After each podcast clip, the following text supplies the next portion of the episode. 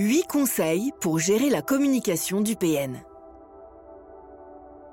Essayer de communiquer avec un pervers narcissique est une attitude que l'on rencontre chez les victimes qui tentent de rétablir la vérité dans leur relation ou qui entendent demander des comptes à ce partenaire. Perte de temps et souffrance est ce qu'elles obtiennent. Pourquoi? Il faut examiner le processus de communication pervers pour le comprendre. Cette réflexion est tirée d'un article du site internet www.pervers-narcissique.com dirigé par Pascal Couder, psychanalyste et psychologue clinicien, co-auteur de l'ouvrage de référence La manipulation affective dans le couple, faire face à un pervers narcissique. Depuis plus de 30 ans, Pascal Couder et son équipe de thérapeutes, spécialistes des questions autour de la manipulation sentimentale, prennent en charge les victimes de PN francophones partout dans le monde grâce à la vidéoconsultation. Rendez-vous sur pervers-narcissique.com pour accéder gratuitement à une multitude de ressources précieuses. Le piège de la communication avec un pervers narcissique. Lorsque l'on cherche à communiquer avec un pervers narcissique, il faut avoir à l'esprit que l'on ne rentre pas dans un processus de communication classique. On entre dans un processus d'influence. La communication n'entend pas égalité et écoute de l'autre pour le manipulateur, mais manipulation pour imposer sa volonté et contrôler la pensée de l'autre. La communication avec lui n'a donc rien à voir avec le sens que l'on donne usuellement à ce terme. Quelles sont les grandes constantes dans la manière de communiquer des pervers narcissiques? Première constante. Ils communiquent volontairement de manière ambiguë à l'aide de propos flous et de généralités. Ils sèment le doute dans l'esprit des victimes, faisant ainsi naître une forme de pression qui va les pousser à se questionner et à se remettre en cause en permanence. Dans ce mode de communication, le silence fait partie du jeu, ainsi que les sous-entendus. En réalité, il existe une forme de langage codé que le pervers met en place et qui ne sera compris que de lui-même et de sa victime. Deuxième constante, un narcissique manipulateur n'écoute jamais la proie qui tente de communiquer avec lui. Son attention au discours de l'autre est sélective. Il n'en extrait que ce qui est susceptible d'être interprété sur un mode négatif et stratégique. Que cherche-t-il? Toujours l'emprise, en prenant le contrôle sur les affects de l'autre, notamment en faisant naître les sentiments qu'il sait douloureux, colère, peur et culpabilité.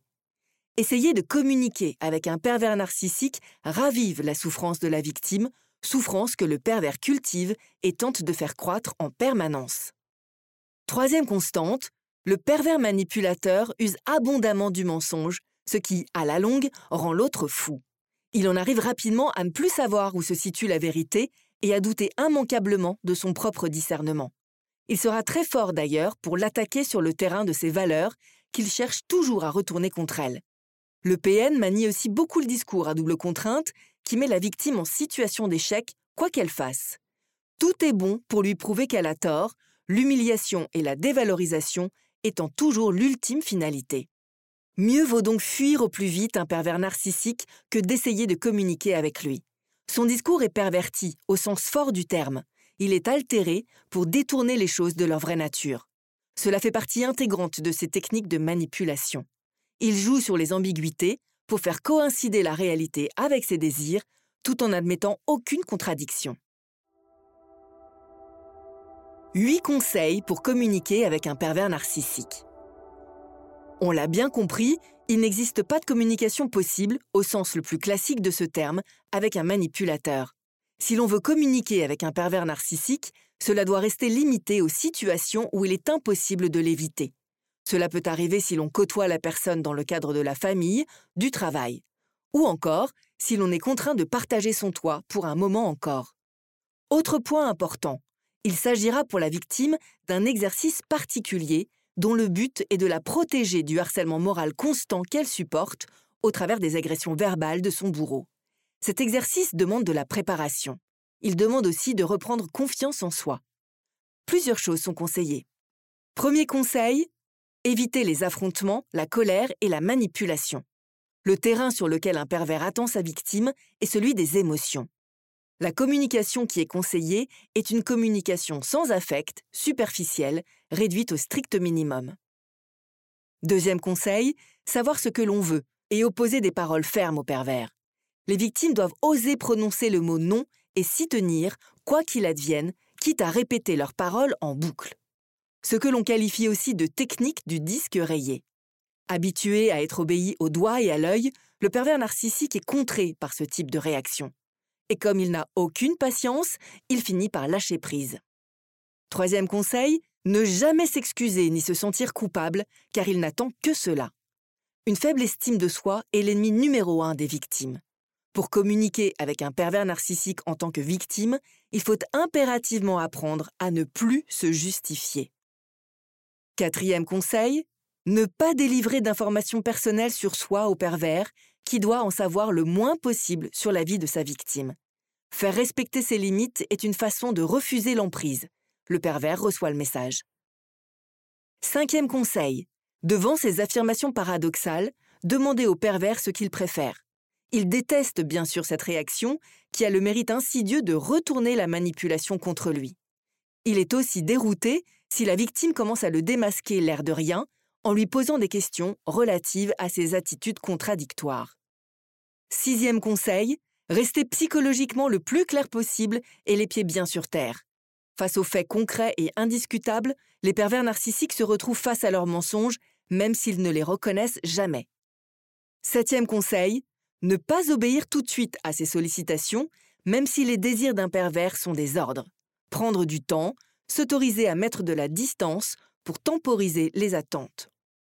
Huitième conseil, il faut savoir rester indifférent aux attaques du pervers, mais se méfier aussi de son caractère séducteur et de ses flatteries.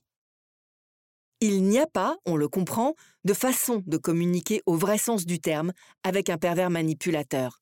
Le mieux que la victime puisse faire est, dans un premier temps, d'apprendre à repousser l'emprise pour réussir à mieux s'en dégager progressivement. Un exercice au demeurant éprouvant, qui exige des ressources pour résister à la manipulation. L'éclairage de la thérapie est là d'un grand secours, car il va permettre d'identifier son agresseur et de mettre le doigt sur les carences affectives et narcissiques qui ont abouti à rendre cette relation possible. Ne restez pas victime d'un manipulateur ou d'une manipulatrice, osez confier vos doutes à un professionnel. Pascal Couder, psychanalyste et psychologue clinicien spécialiste des manipulateurs, accompagne les hommes et les femmes souhaitant échapper à l'enfer d'une relation toxique avec un pervers manipulateur. N'hésitez pas à vous faire accompagner par des thérapeutes spécialistes de la question de la perversion narcissique. Rendez-vous sur www.pervers-narcissique.com et trouvez-y de nombreux conseils sur comment gérer la séparation, comment gérer l'après, la reconstruction, et vous pourrez également rentrer en contact avec un membre de l'équipe. Ne restez pas seul. Merci d'avoir écouté ce podcast. Rendez-vous très prochainement pour un nouvel épisode. N'hésitez pas à vous abonner pour ne rien manquer des prochaines publications. À très bientôt.